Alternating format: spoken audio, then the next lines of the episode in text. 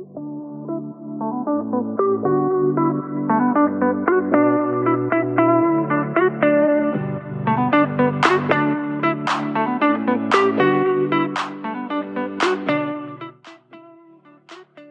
hebben allemaal bepaalde behoeftes.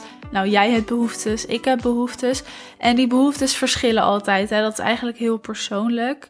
Maar het zijn punten die we nodig hebben. Dat zijn behoeftes, maar ook waar we naar verlangen. Dus wat we graag hebben en graag willen. En het interessante is dat er altijd een aantal punten zijn die terugkomen bij elk mens. Dus er zijn een aantal punten, en dat zijn er zes, die in elk leven belangrijk zijn, maar vooral waar elk mens behoefte aan heeft. En dat is natuurlijk allemaal onderzocht. Het is zowel op sociaal vlak als op werkvlak, als op spiritueel vlak misschien. Maar het zijn in ieder geval punten waar elk mens behoefte aan heeft. En het interessante is dan dat elk mens, dus ieder individueel, die heeft daarin zijn of haar eigen prioriteiten. Dus wat mijn prioriteitsbehoeftes zijn, dat hoeven niet jouw prioriteitsbehoeftes te zijn. En bij alles wat we dus daarin doen en wat we eigenlijk in het leven doen, hè, dus de keuzes die we maken, daarmee willen we voldoen aan die behoeftes, dus aan je belangrijkste behoeftes. En dat is dus ook de doelstelling van alles wat je doet. Of het nou bewust is of onbewust, want het gebeurt ook heel vaak onbewust. Dat je keuzes maakt en dat je daarin dus je behoeftes meeneemt in de afweging of je iets wel of niet gaat doen.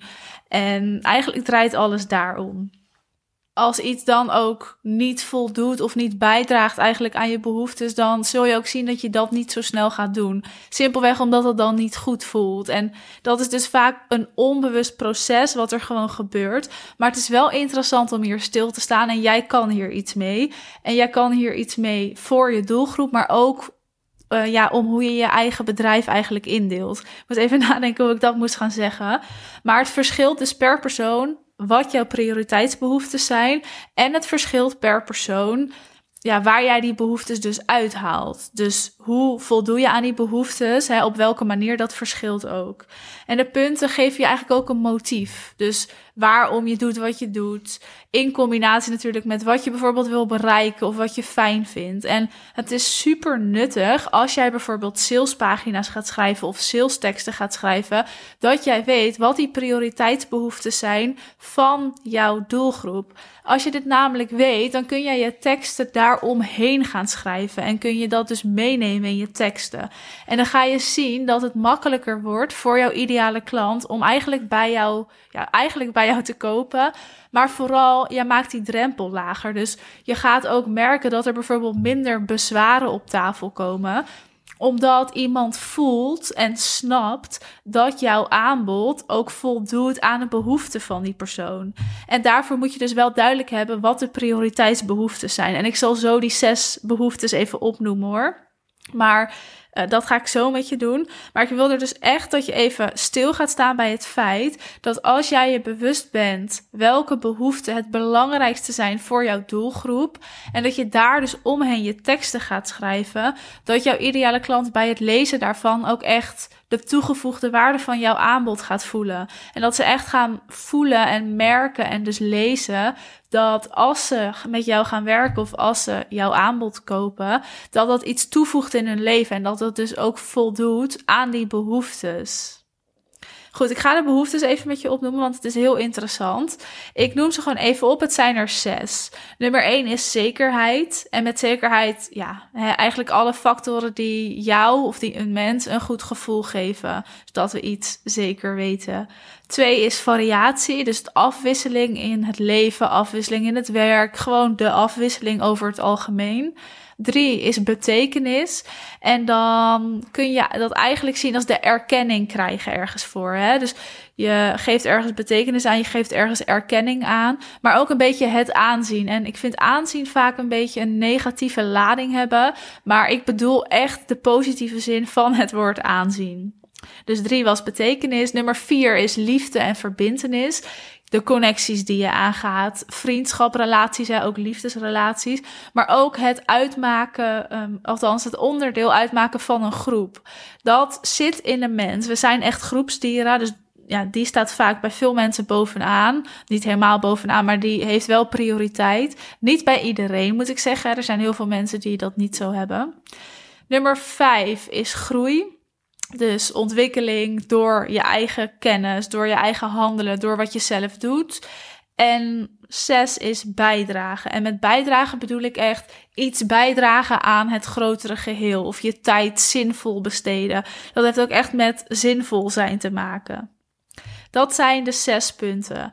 En eigenlijk wil ik je vragen om de podcast gewoon even op pauze te zetten en even bij jezelf na te gaan welke van deze zes behoeftes prioriteit hebben voor jou. Vaak is het zo dat er twee zijn die prioriteit hebben, dus die jij het belangrijkst vindt. En de rest betekent niet dat dat niet belangrijk is, maar de, hè, een staat altijd boven de ander. Dus zet hem even op pauze. Bedenk even voor jezelf welke behoeftes hebben voor mij prioriteit? Want ik wil je namelijk wat vertellen over ook hoe dit jouw bedrijf beïnvloedt, maar vooral ook hoe jij je bedrijf indeelt naar aanleiding van jouw prioriteitsbehoeftes. Ik ga ze nog één keer noemen, zet hem dan even op pauze. Nummer 1 was zekerheid, nummer 2 was variatie, nummer 3 was betekenis, hè, erkenning eigenlijk. Nummer 4 is liefde, verbindenis, die connectie maken. Nummer 5 is groei en ontwikkeling. En nummer 6 was bijdragen. Zet hem op pauze, bedenk voor jezelf welke van deze zes behoeftes hebben voor mij prioriteit. Wat vind ik het belangrijkst? De reden waarom ik je dat heb gevraagd is omdat we het nu gaan hebben over welke impact dit heeft op hoe jij je bedrijf indeelt. Ik heb het natuurlijk net gehad over het feit hoe jij nou, je ideale klant hierdoor beter leert kennen. Maar het is dus ook zo dat jij je bedrijf kan indelen naar aanleiding van jouw prioriteitsbehoeftes. Als je dat gaat doen, dan gaat je bedrijf een stuk soepeler lopen, maar vooral beter bij jouw leven passen en beter passen bij wat jij voor ogen hebt. Ik zal je gewoon een voorbeeld geven, want dat is het allermakkelijkst. Bij mij staat variatie best wel hoog. Het zijn niet de hoogste, maar ik vind het belangrijk om variatie te hebben, eigenlijk zowel in mijn werk als in mijn leven. En anders raak ik best wel snel verveeld. En dat weet ik van mezelf. Ik heb me hier natuurlijk ook in verdiept, dus het is nu voor mij makkelijk benoemen.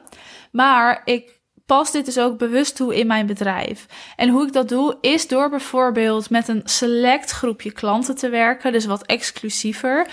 Dus ik neem niet zomaar iedereen aan als klant. Ik ben daar zelf ook selectief in en kijk ook wie past er echt bij mij en mijn aanbod.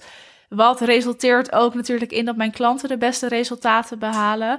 Maar wat ook resulteert in dat ik meer vrijheid heb om daarnaast tijd te maken voor losse projecten. En dat doe ik dan bijvoorbeeld door, nou, ik ben nu een driedaagse uh, seminar aan het organiseren met verschillende sprekers.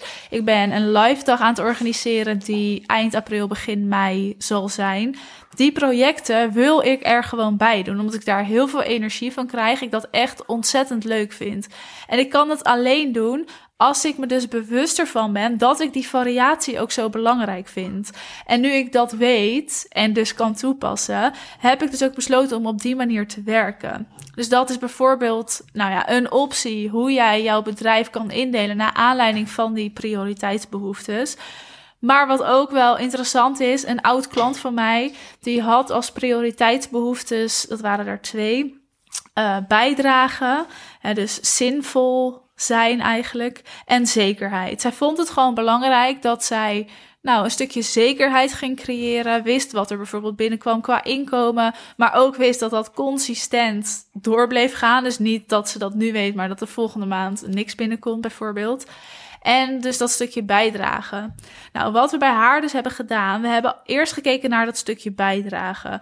Want je kan al heel snel natuurlijk iets bijdragen hè, aan jouw klanten of aan het groter geheel. Alleen jij moet dat ook voelen en moet die resultaten ook zien om dat nou, te geloven en te voelen. Dus voordat er aan die behoefte voldaan kan worden, moet jij dat zelf geloven. En dat was bij haar dus ook zo. Dus we hebben haar aanbod wat anders ingedeeld, wat dingen toegevoegd, wat dingen weggehaald of aangepast, waardoor haar aanbod eigenlijk interessanter werd en waardoor zij ook wat meer invloed had op bepaalde punten, waardoor haar bijdrage veel groter was en ook per klant veel groter was. En dat zag je ook meteen in de resultaten, moet ik erbij zeggen. Maar daar ging het niet direct om. Het ging wel echt om dat zij dat ook voelde. Vervolgens gingen we kijken naar dat stukje zekerheid. Nou, je kan natuurlijk zekerheid in je bedrijf creëren door verschillende dingen. Een optie is, en wat we bij haar hebben gedaan, is door bepaalde dingen te automatiseren. Waardoor je op een gegeven moment, na natuurlijk hè, testen en ondervinden, weet wat er binnenkomt en wat je uit bepaalde dingen haalt als je er iets in stopt ik heb het niet direct over advertenties. Hè. Dat is niet per definitie dus een advertentie. Dat kan van alles zijn. Maar we hebben het bij haar dus geautomatiseerd. Waardoor we op een gegeven moment wisten: nou, dit komt er binnen als je dit doet. En dat creëert dus voor haar zekerheid. En dat zorgt er ook voor dat zij dingen los kon laten, er meer ruimte kreeg om weer andere dingen op te pakken. Je kan bijvoorbeeld ook werken met abonnementsbasis, hè, als je die zekerheid wil creëren. Of met, nou, op een vaste datum een masterclass altijd. op een gegeven moment moet je weten wat er uitkomt. Hè, er moet ook wat uitkomen, anders kun je het beter anders gaan doen, niet stoppen, altijd doorgaan natuurlijk, niet zomaar opgeven. Maar op die manier kun je je bedrijf dus indelen passend bij jouw prioriteitsbehoeftes. En daardoor is het zo dat jouw bedrijf gewoon veel passender is en soepeler zal lopen. Je processen ook soepeler zal, zullen gaan lopen. Maar ook dat jij je gewoon fijner voelt en het beter bij je leven past. En dat is iets wat echt belangrijk is. Je wil dat je bedrijf past bij je leven en niet andersom. Dus je gaat je bedrijf aanpassen en indelen zodat het helemaal passend en kloppend is bij je leven. Ik wil je echt vragen om hier gewoon eens stil bij te gaan staan. Wat zijn jouw prioriteitsbehoeftes? Want als je dat gaat doen, dan ga je ook stilstaan bij bepaalde processen en kun je dat ook soepeler gaan maken. En wat ik voor jou dus echt het allerbelangrijkst vind, is dat je dan je bedrijf passend maakt bij je leven en niet andersom. Als jij daar klaar voor bent en je die stap echt wil gaan zetten, plan dan jouw call met mij in. De link staat weer in de beschrijving van deze aflevering. En daarnaast ben ik ook wel heel benieuwd wat jouw prioriteitsbehoeftes zijn. Dus waar heb jij het meeste behoefte aan? Wat vind jij het allerbelangrijkst? Voel je vrij om dat mij even te laten weten via de DM op Instagram. Ik ben daar erg benieuwd naar en dan kunnen we daar even over kletsen.